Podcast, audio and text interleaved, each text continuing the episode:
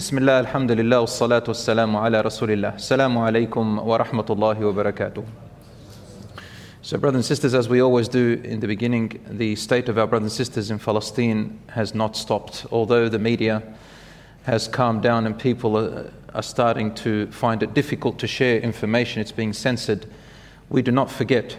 So let us begin with the dua for them. Allahumma ansur ikhwanana fi Palestine.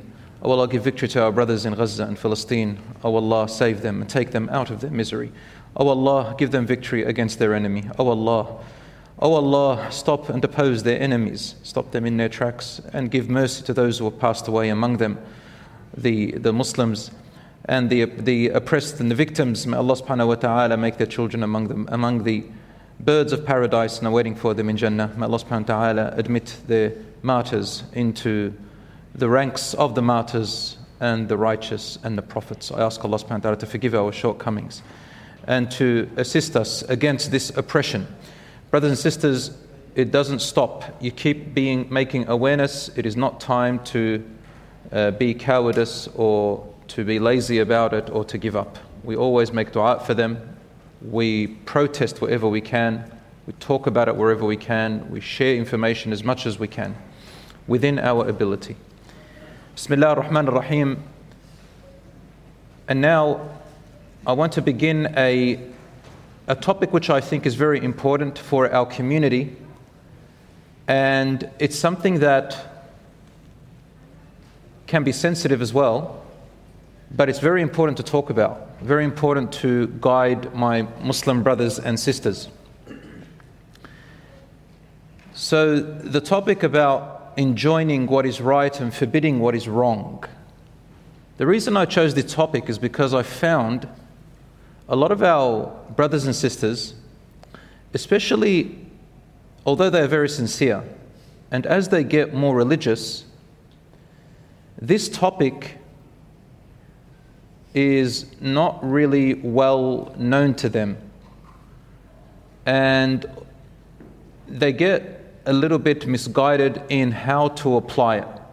And so I have seen some of them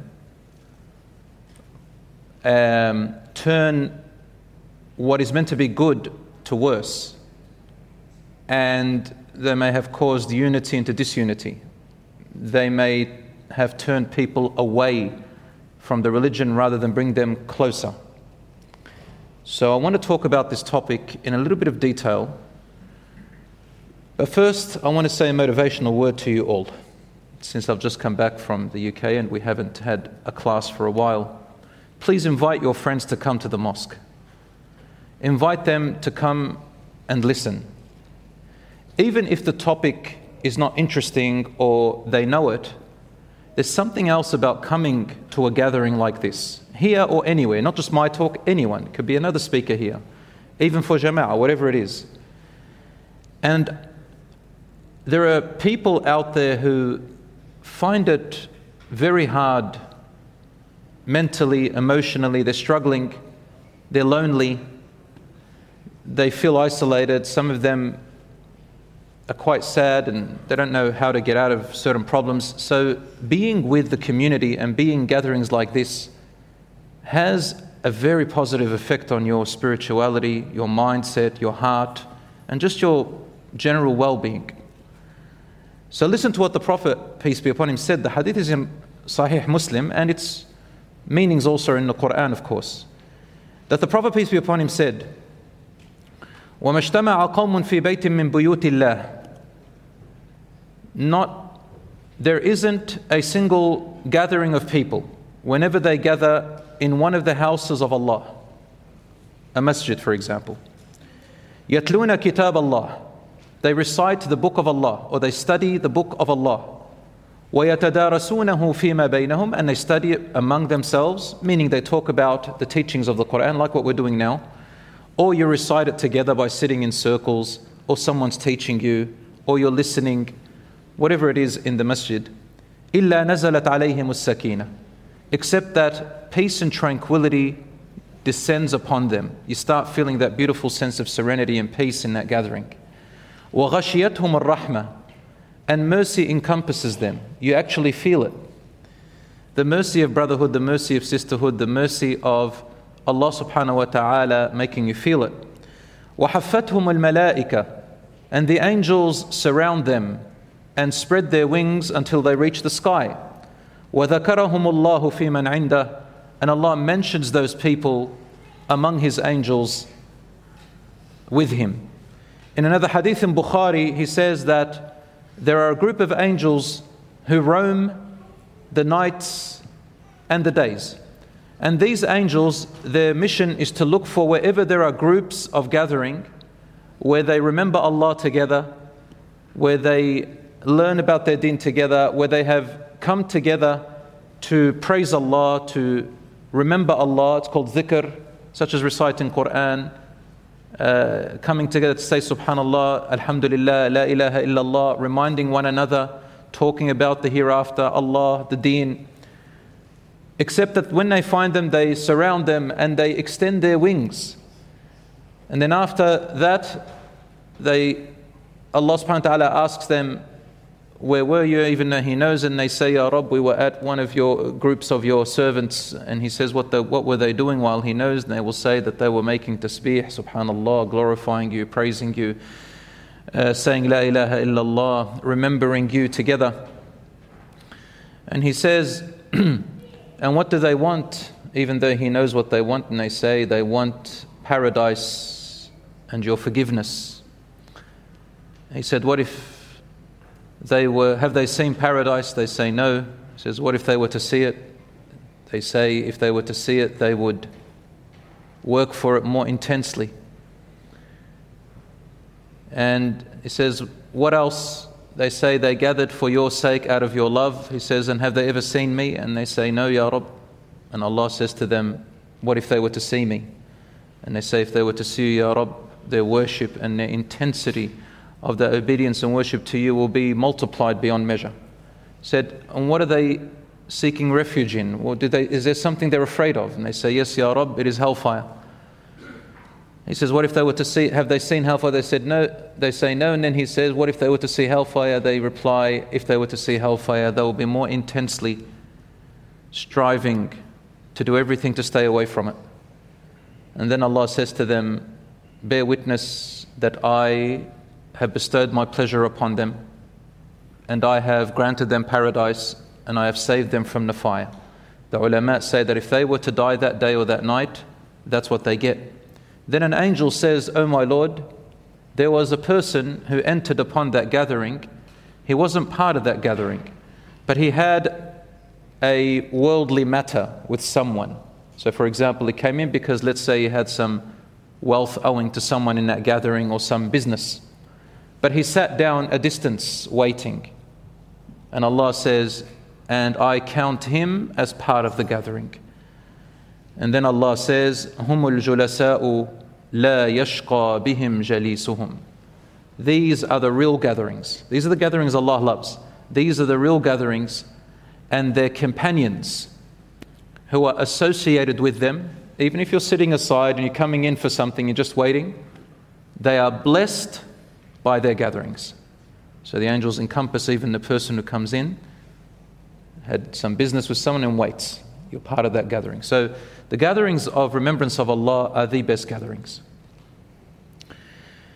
Having said this, brothers and sisters, I now move on to my topic. First of all, I quote a verse from the Quran as an introduction. Allah subhanahu wa ta'ala says in Surah Ali Imran, أعوذ بالله من الشيطان الرجيم بسم الله الرحمن الرحيم كنتم خير أمة أخرجت للناس تأمرون بالمعروف وتنهون عن المنكر وتؤمنون بالله You are now the best people brought forth for the guidance and reform of mankind.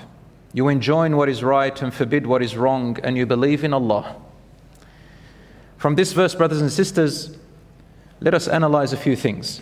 First and foremost, Allah subhanahu wa ta'ala praises the nation and ummah, the followers of Muhammad sallallahu alayhi wasallam. And he does, not follow, he does not praise them based on their ethnicity or their gender or what color or group they belong to. So Muslims are not just Arabs. He praises them for three things.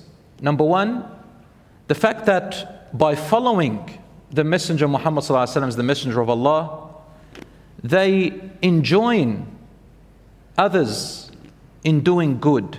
Wherever they see an opportunity to help people reform for the better, to advise people to develop and do goodness, and wherever they see an opportunity to do projects, for example, or work together on establishing some program which helps people improve and change their ways to better, and they call to that which pleases Allah and that which is good for people, whether it's universal values or Islamic values, anything that is good, this ummah is favored because of that. And they are favored also for pre- forbidding what is wrong. They forbid what is wrong on anything that is universally unaccepted, such as oppression and injustice, and they come together to voice their words and to physically work together to stop it, whether collectively or individually, and they forbid evil where they can for people around them individually, their families, their friends, their community, wherever they can. And the third quality is that they also believe in Allah, meaning they are sincere, they do it for the sake of Allah, they don't do it out of pride or attention or seeking any uh, material gain. They truly want Allah's pleasure. And by believing in Allah, it means that they look at themselves before they look at others. They practice what they preach as much as they can. And if they make the wrong, they try to improve themselves as well. They are genuine, sincere people who are wise, believe in Allah, and will only do things in the way that Allah is pleased with. So these are the three qualities that make you the best of nations. Any nation which calls to good and prohibits evil rises above other nations. That's where the value is. And the tone of this verse is not a tone of Allah making you a judge over people. It's not telling you you command good and prohibit evil in the literal sense, meaning you go around, every little thing that you see someone doing wrong, you act like a police officer or a judge or an authority, whether it's in public, in private, or on social media. Allah is not giving you and me an authority and judgment over people, but a goodness of wanting good for others and to help the community individuals to get better in the most wisest and good way with genuine intentions. It means helping and advising the community you live in and individuals you interact with, is what the scholar said. Wherever you can and wherever there is a good cause to change bad to good, good to better, and minimize the bad. It can be done on a collective level or individual level. For example, helping someone improve on something, stopping someone from committing a wrong act against someone else or against themselves. Teaching, educating, writing, discussing can be done by action and behavior, for example, if uh, talking is not good. Role modeling in a gathering, in a public speech, through a second or third party. You might go to the Imam and say, Yeah, Imam, there are people who come to the masjid, they're very bad to their parents. There are people still not praying. There are people who are dishonest in their trade. There are people who are like this and like that. Imam maybe you can give a public khutbah, and Imam gives a khutbah without exposing or pointing at anybody. It's called wisdom and goodness. That's commanding good and prohibiting evil. Uh, depending on the need for right or the seriousness of the wrong, different approaches are needed from big intensities such as protests and even physical action if needed, and some are not wise to say or do anything at all depending on the situation and harm versus the benefit, clarity versus ambiguity of the, of the situation, and knowledge versus ignorance of the situation. All of this comes within the guidelines and the wisdom of enjoining that which is right and forbidding that which is wrong, commanding that which is good and prohibiting that which is wrong. My brothers and sisters, what is the ruling among the scholars about prohibiting what is wrong and enjoining what is right? They said that, majority of them said that this is a collective obligation, not on every single individual. Not every single individual has to, at all times, command good and prohibit evil. in all circumstances. It's a collective thing. It's called in Arabic fard kifaya, an obligation that if a group of the community do it, the others don't have to do it. So long as there's something happening about certain topics um, as they are needed, the rest don't have to take it on. And I'll give you an example of something that is really a put off. So, social media has opened the door for anybody and anyone, good and bad, knowledgeable or ignorant, uh, uh, egotistic or genuine, whatever they are, to just type whatever they want. And what called me to talk about this topic are a few things. So I don't know if you've seen, Alhamdulillah, Alhamdulillah, with the rise of the current events in Palestine, it's prompted a lot of people to look into Islam, non Muslims. Uh, we talked about this last time. And I've seen a few times where they've come up on social media saying that they've become Muslims and they want to talk about their journey and how beautiful Islam is. But unfortunately, as after a few weeks, we've seen these same people come up on social media crying when they first converted or reverted to Islam, they're crying out of happiness. I was so disheartened to see them posting that they are crying out of disappointment. Against who? Disappointment with the Muslim community. These people come to talk about their deen, they're still new. They don't know the whole religion, or maybe they know some things, but they're slowly, step by step, getting better. They have their own circumstances, we don't know. And you find, I've seen some of them, comments, a hundred comments after each other over the span of one day or two days. Everyone's saying the same thing. If they're a sister, your hijab, your makeup, your lips, your eyes, your dress, appearing on social media. Uh, you got music in the background. Uh, don't say that, say this. All right, one person says it, another person says it, third person, uh, 200. Everyone's saying the same thing. If it's a brother, again, brother, you should get rid of those tattoos. Brother, go and get laser. Brother, do this. And you got all sorts of different, and some advices are really not even true. For example, he doesn't have to get rid of the tattoos. He doesn't. That's in the past. In fact, getting rid of them probably harm him or her. Laser therapy can cause cancer. So they've got to get advice from doctors. Yet you see some Muslims coming up acting like super Muslims, mashallah, and they think that they're advising them in a good way. Some of them, they might come up with still an earring or a, or a nose ring. Don't wear a nose ring, you're a Muslim. They just converted maybe a week ago. Even some of them who are Muslim. We don't know the circumstances. They come up, they want to do a good deed on social media. Unless it's something really, really openly wrong and bad, we can advise them. I'm going to talk about how we do it. But you see what I mean? Over and over again. So you don't bring people closer, you deter them like that. And that is why Allah subhanahu wa ta'ala says in the Quran, Udu'u ila sabili rabbika bil hikmati wal maw'idati hasana. Call to the path of your Lord with wisdom and with goodly advice. What does wisdom mean in Arabic? Bil hikmah. It means to place an action or word in its right place. Reflect ask, seek advice. When is the right time to say what and to whom? Or is it the right time, or should we or should we not? What other way should we do it? You need advice, don't just jump there. So, وَالْمَوْعِظَةِ الْحَسَنَةِ means what is goodly advice. The goodly advice is what would make that person feel better or learn more and not make the situation worse. I can give you one major problem with advising people on social media or in a gathering.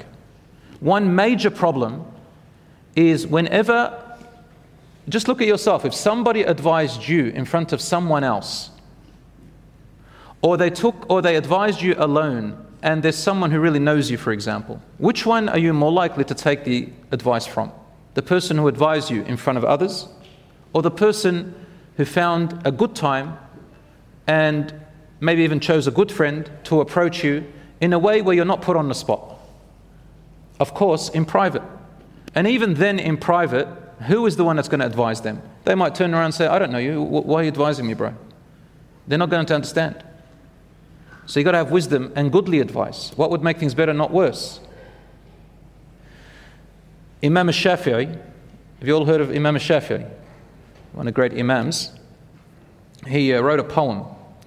He says, تعمدني بنصحك بانفرادي Approach me with your advice alone, to the side. وجنبني النصيحة في الجماعة Avoid advising me in front of others.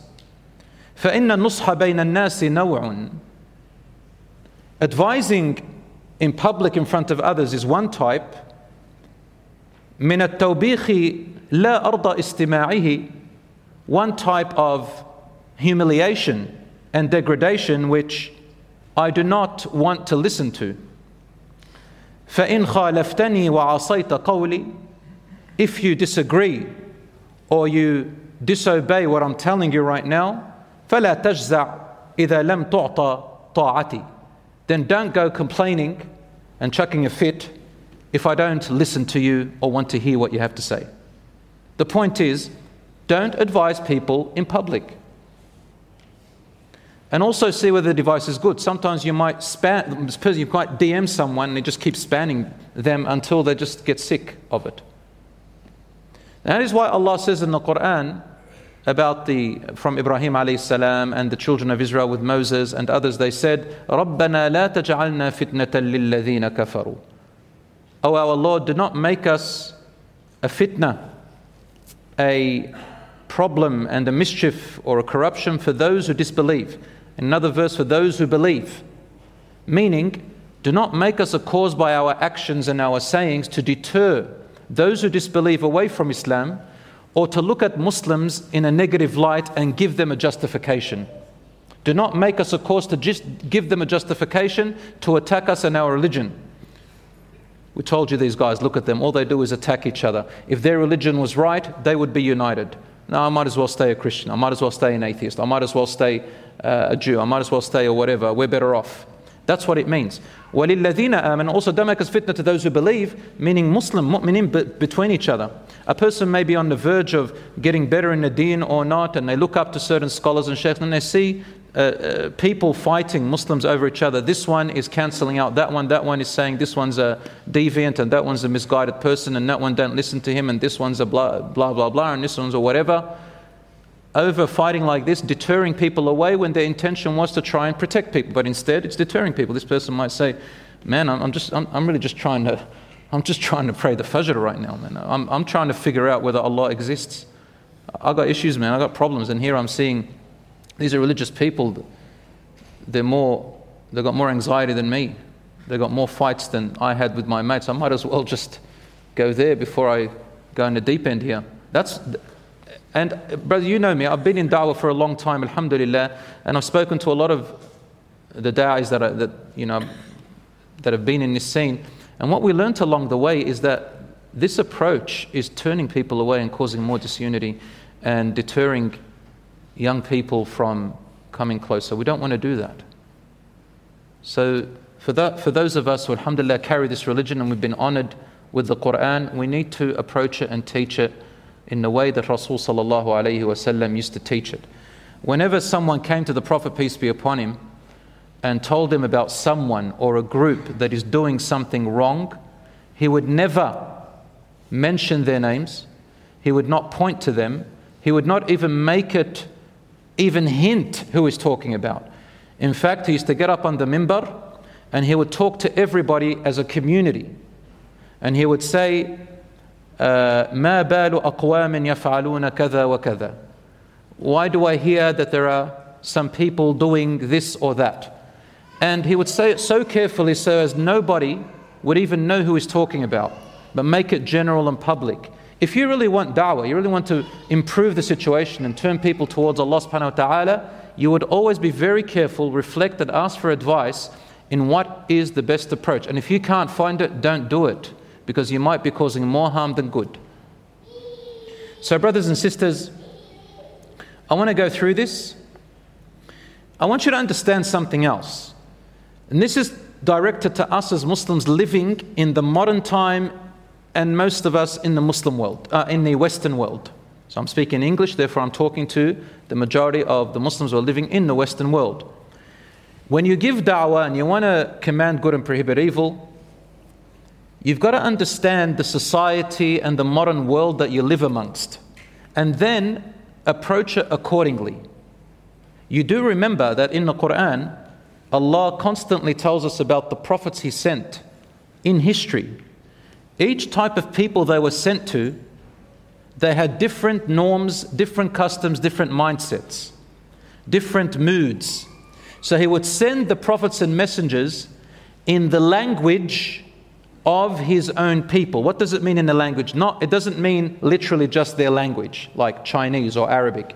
No, in the language means in the way they understand, in the same, con, in the same uh, customs, mindset, in the same uh, approach that they like to be approached or would listen. So he would understand his people. That's why since some prophets were a bit harsh, others were softer, others were eloquent, others were straight to the point. There were some of them who would approach them through other means, others direct talking, and so on. For the children of Israel, for example, they had to send two prophets at the same time, one soft, one stern. Musa was stern, and Harun alayhi was soft. They needed both. So we need to understand society we live in. And mostly in the West, brothers and sisters, whether we like it or not, the modern world, they will agree that you need to stand up together and oppose anything that is universally unjust. So anything that harms anyone else. Alhamdulillah, as you can see in the protest, so many Muslims and non Muslims stand up together with this common cause against injustice of what Israel is doing to the uh, Palestinians. Isn't that right? But when it comes to individuals in the modern society, individuals don't like being approached. If you try to come and tell them about right or wrong, Muslim or non Muslim, they're going to tell you, What's it to you, mate? What's it to you? That's my personal life. Who are you to come and tell me that I'm supposed to do this or not do that. Mind your own business. Now, you can sit there, keep fighting it and protesting and making posts about it and making little gatherings about how wrong it is. Or you can sit there and say, This is the reality, this is the situation. You can't check, that's the society you live in. Find out what is a better approach. I've been a teacher for nearly 20 years, Alhamdulillah. And I've educated young people. Some of you are here among us, isn't that right? And I've seen them grow and go into society. I was born here as well. I studied overseas, but I was born here. I was raised here. I understand this community and this society. And alhamdulillah, we've been involved in da'wah in all walks of life, all different religions. Ask people who have experience with people. And I can tell you, brothers and sisters, don't fight it that way. The Muslim is like the palm tree. You lean with the wind. You're smart, you're intelligent, we grab books, we learn about emotional intelligence. We grab books, we learn about the art of how to communicate. Grab books about management and business. See how, for example, a manager talks to his or her employees. What is the best way of being a leader? And now take that and use it in your dawah. Use it in your obligation, wherever it is, where you can help advise someone good and advise someone to stay away from bad. Use that. Use the art of emotional intelligence and communication styles. The pre modern world of our scholars, of our great scholars, said some amazingly wise things, but not, we cannot take all of their method anymore because their method was appropriate for their time. They used to have a khilafah, they used to have an Islamic state with a caliph, a caliphate, where they had literally territories and empires of Islam that ruled in accordance with the Sharia. So their commanding of pro- and prohibiting uh, good and evil was on a higher level than ours today. You can't do the same as what they did. So why am I saying that some religious people who alhamdulillah get more knowledgeable, they go to the traditional books and that's excellent, but they try they, they don't know how to take that and apply it in the modern world. So that's an art. Dawah is an art. So if you know that somebody is like that and we live in a society where people don't like to be told or approached, then we've got to find a different approach. I have uh, neighbors who are non Muslim, and my neighbor right next to me, we had four different neighbors that shifted and changed their houses. Each one of them, by the will of Allah, we gave them da'wah. But how did we give them da'wah? I don't remember much conversation about religion with them. I remember normal conversation and behavior and actions.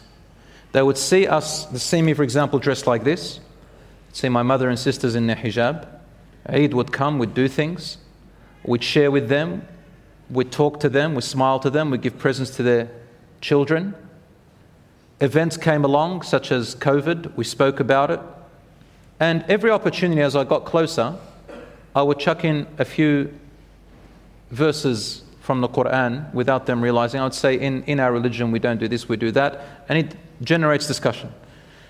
As you can see, brothers and sisters, da'wah is not only one way. First, understand the people you're talking to.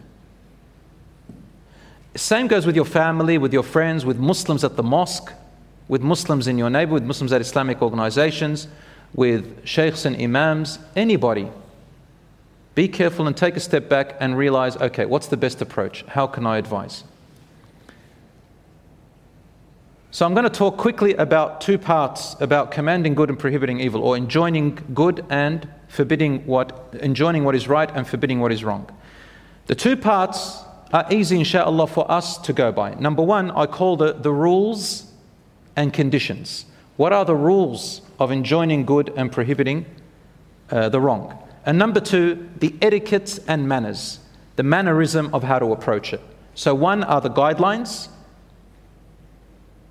the second one are the mannerisms, all from the Quran and Sunnah. Do you want to follow the Sunnah? Then let's go. The best person is a da'i, da'i Allah. And a da'i is an art, an expertise, an education, and knowledge. Number one, I'll say quickly the 10 rules and guidelines and the 10 etiquettes and mannerisms quickly, and then I'll explain or discuss each one briefly Number one, the 10 rules and guidelines in enjoining that which is right and prohibiting what is wrong. Number one, you must be knowledgeable about that matter which you are about to command good or prohibit evil. Number two, you need to approach it in priority. You've got to prioritize what to approach and what not to approach. What's more important than another? So prioritize. Number three, you must make sure that it does not lead to a greater bad, a greater wrong. By preventing a wrong, will it lead to a bigger wrong? If it leads to a bigger wrong, you do not change it. Number four, you must be aware of the background, circumstances, and norms of the people, individuals before advising or opposing. Number five, there are situations where the good and the bad are mixed such as coming to a mosque and finding that people are praying five times a day, but you notice within their prayers they're doing some wrong actions or there's some wrong things around. And when they're mixed, what do we do in that situation? Number six, scholarly differences of opinion do not fall under commanding good and prohibiting evil. Scholarly difference of opinion, such as when people follow a different school of thought, or you know that there's a difference of opinion among scholars, you do not command good and prohibit evil in this case. You can talk together and discuss, but not commanding good and prohibiting evil. Number seven, the wrong that you are advising about has to be public knowledge, has to be done in public, meaning the person who's doing the wrong, it's a public thing, not private, meaning you don't go spying on them and prying on them to find out and then give them advice. Number eight, the wrong that you are trying to change is in the present, not in the past. You don't go and try to uh, prohibit the evil of something that's already in the past and you remind this person, you keep going at it. It's gone now. Number nine, choosing the best time to command good and prohibit evil. And number 10, avoid passing judgment on the person, whether then or later on. Now we go to the 10 etiquettes and mannerisms, the approach. Number one, you must approach it with Number one, sincerity. You have to be mukhlis, sincere and genuine for the sake of Allah. You're not doing it for superiority or egotistic uh, gains or narcissistic gains or, or, or, or control or because of your low self esteem, you want to say that so that you can feel like you're controlling someone else. It has to be sincere for the sake of Allah, really wanting the best for them. Number two, you've got to be patient. You're not allowed to sit there and getting angry and upset because they didn't listen to you. It's no longer sincere. You've got to be patient and you've got to find the right ways. Don't give up very quickly. Number three, convey, do not judge. They're very two different things. Convey, do not judge. Number four, you must not expose the person if it's an individual or a particular group, if it's not that serious. And there are two types. You must not expose that person at the time you give them the advice or after you give them that advice. Okay, we're going to go through that. Number uh, five, you must approach it with gentleness and kindness. Do not shove it down their throats. Do not engage in fruitless argumentations with them. Then there is humbleness. You approach it with humbleness for the sake of Allah.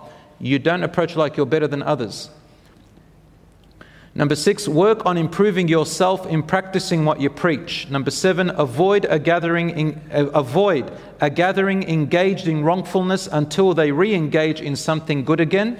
Number eight, uh, uh, I think it's number nine, accept advice from others just as you advise others. And number ten, seeking support and advice from those you trust in advising others. So you have to seek advice from other people. Say, how do I approach this, bro? Can you give me an advice? What do you reckon? Should I do it? Should I not? Get advice. So let's go through them quickly. A discussion. Part one rules and guidance. Knowledgeable. I want to spend a few minutes on this. Knowledgeable. Imam Nawawi divides it into two types. He says, Knowledge is divided into two types clear common knowledge, which everybody knows, such as you shouldn't drink alcohol, such as murder, such as betrayal, such as cheating in business, such as dishonesty. Everybody knows them. Number two, expert knowledge. Only scholars are allowed to speak about expert knowledge. Many people love to go and read a booklet and they jump onto talking about expert knowledge, differences of opinion, different uh, aqidah and ijtihad, and names of this and name of that. This is not your place, brothers and sisters. This is for the scholars to speak. If they don't speak, you don't speak. In fact, you shouldn't speak.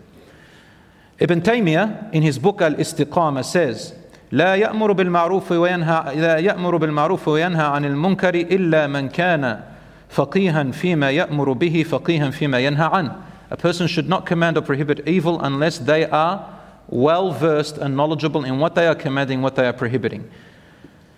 And you are not permitted to command good and prohibit evil on religious matters that you assume to be the right way. You go and read a book and then you come up with a conclusion, that's the religious verdict. And you start going, advising, and commanding, prohibiting others based on your personal assumption or your personal judgment. Without help from the scholars, you make that judgment. Or your cultural customs. Some people, they advise other people on religious grounds when they don't know that it's actually their custom and culture. Uh, or your own scholars or school of thought. You have a, a one or two scholars that you follow. The others, they follow other scholars. They follow other schools of thought, but no. You insist we're the right, you're the wrong. Commanding and prohibiting on these grounds, you've got to be very careful with them, brothers and sisters, unless it's very, very clear. And then you do it with very uh, sound and respectful ways. I was uh, uh, praying in the UK as Imam. They, I stood Imam, and the, the mashayikh were behind, and they, they asked me to pray. Uh, nothing special, we're all equal, alhamdulillah, but they asked me to pray Imam. So on social media, we had people who were saying to me, even here at the mosque, for example, they're saying, wear a hat. I've got to wear a turban, or uh, I think uh, they call it t- topi or something like that. I think a name like that. Now, I understand where they're coming from. And uh, I had even a letter come to the mosque saying, uh, make sure that he wears a cap even when he goes to the toilet, even when he sleeps, uh, whenever he's facing people, I had people who say, Brother, what are you teaching the youngsters? You're not wearing a cap, you should be practicing the sunnah. Now, it's okay, I don't get upset, that's fine, we get this all the time. But here's the thing when I reply and I try to explain from grounded knowledge, from long yani, years of study and training with scholars and mashayikh talking about these concepts and these issues, they still won't accept it and they continue, you are doing wrong, you are doing wrong. These are matters which are not clear cut, and sometimes they don't understand that there is a custom and culture involved. So, for example, in certain customs and cultures, they wear turbans, in others, they don't. Some they wear the long hat, some the short hat, some don't wear anything.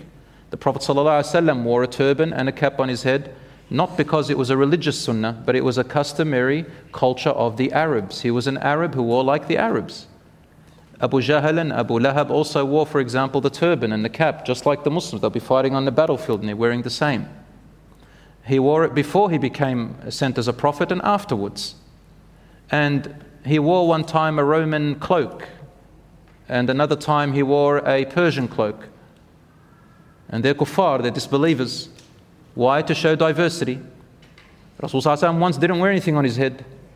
How do we know? Because of the hadith where he described that he used to part his hair in the middle. So he certainly didn't wear it every time when he went to sleep and went and come into the bathroom and everything. And people don't know the difference between sunnah that is religious and sunnah that is uh, not religious. So the practice of the Prophet ﷺ are in two types. The ones that are religious, they become part of the religion, and the ones that are either based on customs, traditions, or personal likes. For example, the Prophet, peace be upon him, did not like eating lizard meat. Khalid ibn al-Walid once came, the hadith is Sahih Muslim, the, or I think uh, one of the other six books, it's, it's authentic, and Khalid ibn al-Walid came in eating lizard meat, and he approached the Prophet The Prophet ﷺ said, no, no, I'm not used to that in my upbringing. How I grew up, I, I don't eat that. So, and the Prophet ﷺ didn't like it, so he moved away while Khalid ibn Walid kept eating the lizard, and the Prophet ﷺ was watching him. He did not forbid him nor command him, which means it's okay. Now, if I sit there and say, you should not eat lizard meat out of love for the Prophet ﷺ, you'll be practicing the sunnah. Am I allowed to say that? No. That has nothing to do with the religious sunnah. The Prophet, peace be upon him, liked the color white and green. This is not a religious sunnah. Allah did not convey that to the Prophet and say, Tell the Muslims, the believers, this is part of their religion. Uh, the Prophet ﷺ liked pumpkin soup. That's his personal desire. He liked the shoulder of a lamb. Nobody's going to say, If you love the Prophet, eat the shoulder of a lamb. So, brothers and sisters, uh, he wore an izar. I had some people say, You can't hold a microphone while you're praying Imam. One of them said, Your prayer is invalid. SubhanAllah. Now, I know for certain that this person is either ignorant or probably has been told something and hasn't really studied it. I can tell because Rasul Imam Ahmad ibn Hanbal states the authentic hadith. Rasul used to wear his izar while he's in prayer. He would move it like this and wear it around him. He would fix his turban and wrap it around him as he is already in salat. He carried Umama, the young boy, while he's in salat and picked him up. So if there is a need in salat to move around in a certain way, then it's okay. Carrying a microphone, you know, I had to go through a lot we had the stand, and I could carry it with my hand. They go, Would you like the stand? Before we started praying. I said, No, I'll carry it. Mufti Menk was at the back. He says, He's going to have problems. People are going to oppose him. There were 5,000 people behind me. The microphone, you had to put your mouth really close. I already tested it before. Now, to me, that was distracting because when I go down and up, I have to move my head and I have to get close like this and I have to move away. That means I've got more movements inside, the more distractions. So I chose to carry the microphone because I had to put it close, and with my hand, there is less movement and more concentration, and the 5,000 people can hear. The person replied, No, you can get someone else to say Allahu Akbar behind you. Say, okay, first of all, the reason why at the time of Umar or the Khulafa they had someone say Allahu Akbar behind them is so that the people can hear you from behind. The purpose with a microphone does that. then I said, What about the Quran? The guy behind me read Quran as well? No, the Quran is not part of it. So why did Allah say, and when the Quran is being recited, be quiet and listen to it? How are the people praying I'm going to listen to the Quran? So, what I'm trying to present to you, and I'm giving myself as an advice, may Allah subhanahu guide us all and our brothers and sisters, is when you want to command good and prohibit evil, don't just jump to things which you don't know, you don't know about. You know you don't know about it. You think you do.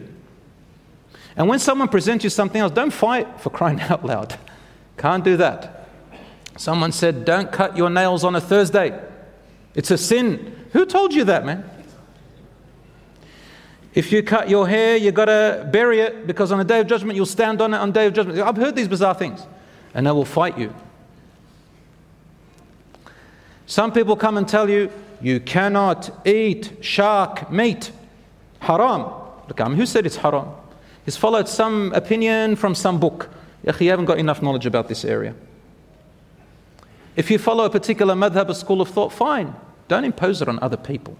So, commanding good and believing requires knowledge. Not only knowledge on the subject, but also knowledge about the person. And I know Maghrib is approaching. I just really want to finish this part. And next week, inshallah, I want to do part two of this. I saw a pic, for example, a post, a post. Somebody put pictures of certain mashayikh and speakers and covered their eyes. And while having those pictures, he or she had an eminent scholar, eminent, respectable scholar who I respect in a high degree, talking about the subject of people who are storytellers. He says, Be careful of the qussas. The qussas is an Shari terminology of people who used to exist, who used to go out and tell fake tales to people they are re- usually religious figures or people want to influence others, and they say, We are telling them fake tales to get the heart spiritual. And the Shaykh is talking like that. I'm looking at these people this person has put there, and I'm listening to the Shaykh, and they are two worlds apart. What the Shaykh is talking about and what this person is accusing these speakers of doing is not even there. He's saying the qussas are the people who tell tales, lies, and they don't tell the people that this is not true in order to influence them. Not one of these speakers does that. They tell stories, but they're not lies. And that is a sunnah in the Quran. Nearly half of the Quran is stories. And Allah says, فَقْصُصِ الْقَصَصَ لَعَلَّهُمْ يَتَذَكَّرُونَ لَقَدْ كَانَ فِي قَصَصِهِمْ عِبْرَةً In another verse, لِأُولِي الْأَلْبَابِ مَا كَانَ حَدِيثًا يُفْتَرَى In Surah Yusuf. Tell them the stories so that they may remember and reflect. In their stories are many wisdoms and lessons for people of brains and intelligence. So, again, knowledge. Uh, Ibn Taymiyyah says it is not when they make a mistake or narrate what they genuinely thought was true. So some people genuinely think a story was true. Later on, they, found, they find out it was fake and God help them, man. For the next 10 years, they're going to be called deviants and storytellers. So we've got to be very careful, brothers and sisters. Uh, Rasul said, qad- I'll just say in English. Uh, whoever slanders a believer as a kafir, then he or she, it is like murdering or killing them. Hadith is in Bukhari. Prophet ﷺ also said, if a person says to another person, to his brother or sister, hey, kafir, then one of them is the kafir and the other is not. One of them is going to take it. If he's not, going to return back to him. The hadith in Bukhari. Rasulullah said, No believer should slander or judge another person as being a fasiq. A fasiq is somebody who is constantly disobedient to Allah. ولا يرميه بالكفر nor even slander him as being a kafir except that it returns back to the person who said it to that other person. It returns back on you. If that person truly is not a fasiq and is not a kafir, Rawah al-Bukhari. A modern scholar by the name of Sheikh Salih al Fawzan, who I respect immensely, was asked precisely about labeling a Muslim kafir or mushrik, and he said, Allah did not put upon you to decide who is or who isn't. Taklif, who is or isn't. Even if you saw something that you assume is, this judgment is resumed, is uh, this judgment is left exclusively to the highly notable scholars, not to individuals and common people.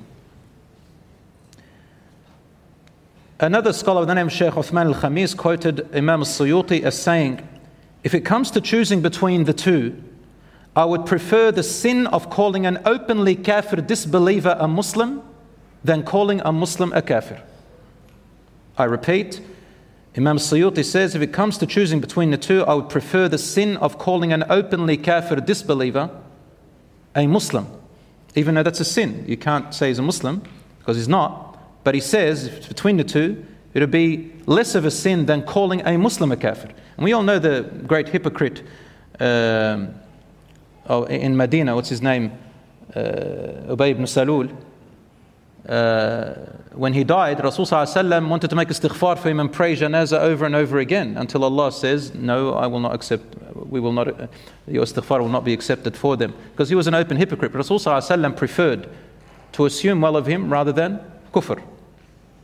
Some people say, I do it out of anger for the sake of Allah. I called him a kafir because I'm angry for the sake of Allah. No, that is a wrong place of anger some people they say, look at him, he sits with misguided people and innovators. We have to command good and prohibit evil. My brothers and sisters, when the scholars said, do not sit with the innovators and the misguided people and the corrupt people, what they meant, what they meant was this. This is a unanimous agreement. It means while they are engaged in their misguidance. If they are doing something misguiding, during that time, don't sit with them if it is directly promoting their misguidance as well, not casual seating. Modern scholars who talk about this are many. Examples of Shaykh al Rahili, who says, It is when they are engaged in the act, not when they are not such, when, not when they are not, such as your relative, colleague, neighbors. How else are you going to give dawah if we don't even sit with them? What if you marry a woman from the people of the book? She's a Christian. Don't sit with her? Can you imagine that? Can't even sit with her. What about your cousins, your relatives? What about the verse where Allah says if your parents are disbelievers, don't obey them but still live with them on good terms? What about the ayah in the Quran where Allah says, لا ينهاكم الله عن الذين لم يقاتلوكم في الدين ولم يخرجوكم من دياركم أن تبروهم وتقسطوا إليهم Allah does not forbid you from dealing kindly and justly and equitably with those among the disbelievers who do not drive you out of your homes and do not fight you because of your religion and faith. Aren't you going to interact with them? So, uh, finally, Allah says, and this is a great evidence, in uh, Surah 6, number 68 when you see those who are engaged in blasphemy against our signs, so it's not just people who are innovators, misguided, these are openly blaspheming the Quran, swearing at the Quran in a gathering. Allah says, turn away from them, meaning leave their gathering until they begin to talk of other things. What does that mean? It means you can come back and sit with them if they change that engagement. Because there's still benefit. We still have to be around giving dawah and showing deen and so on. Then do not remain after recollection in the company of those wrongdoing people. Those wrongdoing people. My brothers and sisters, I'll stop here now, inshaAllah ta'ala. And. Uh, I'd like to say, just finally, especially my young brothers and sisters who love Allah and His Messenger, I know that you love Allah and His Messenger, and whatever you say and whatever you've posted, whether you're here in the masjid or on social media listening, I assume well of you that you really assume, you really want to do the right thing, and you've been told maybe that this is the right thing to do. And I'm advising you as a father, an uncle, and a brother that some scholars it depends on how people ask them the questions. I have sat with many great scholars overseas in my time, and I remember many times people will be sitting in the audience or a student would specifically ask a question with a motive, and the scholar is oblivious. These scholars, they're very oblivious. A lot of them don't have this art of, of, of, of reading people's intentions. They're not very they're not sly, they're not two faced like, like the way most people are, like street smart.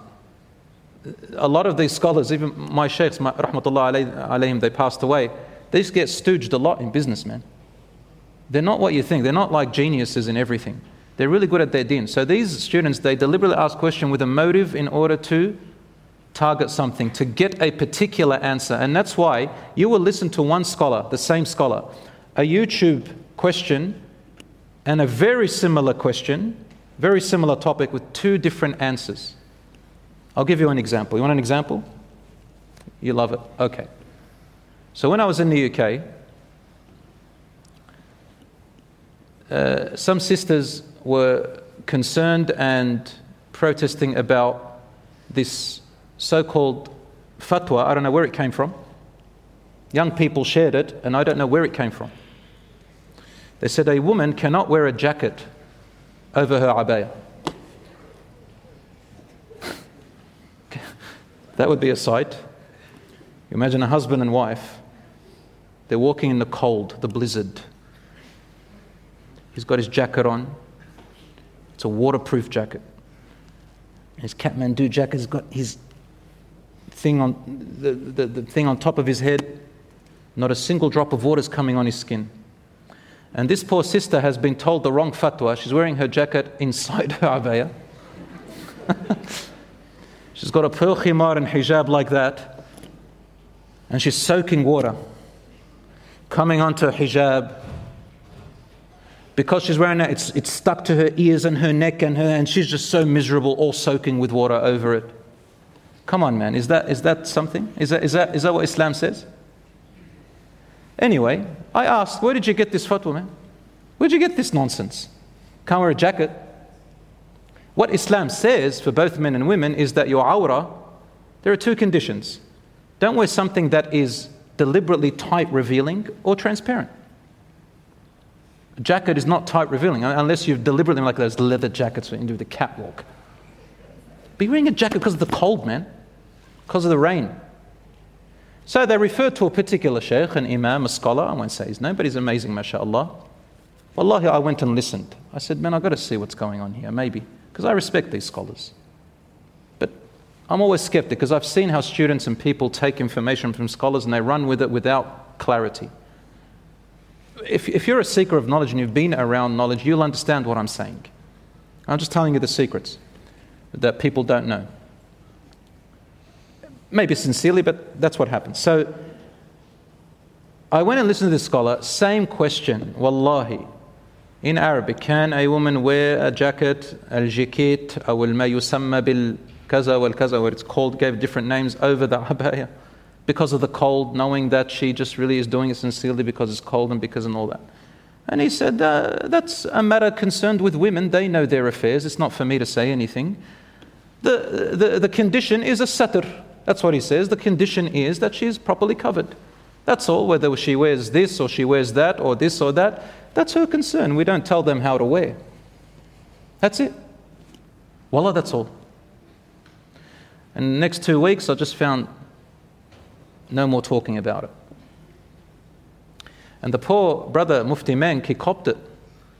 Look at him, He's telling the sisters not to listen to the advice of the scholars. He's telling them to dress not in accordance with the Quran and Sunnah over a jacket. And what I'm talking about, brothers and sisters, is this you have to be in it to know it. From outside, it's hard for you to judge things, but this is what we're saying knowledge. You've got to know the circumstances, you've got to know the story behind it, you've got to sit with the person, you've got to be on a close range.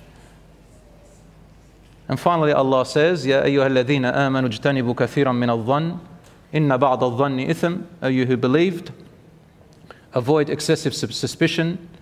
Indeed, some suspicion is sinful. And Allah says, ولا تقف ما ليس لك به علم Do not follow that which you have no full knowledge about.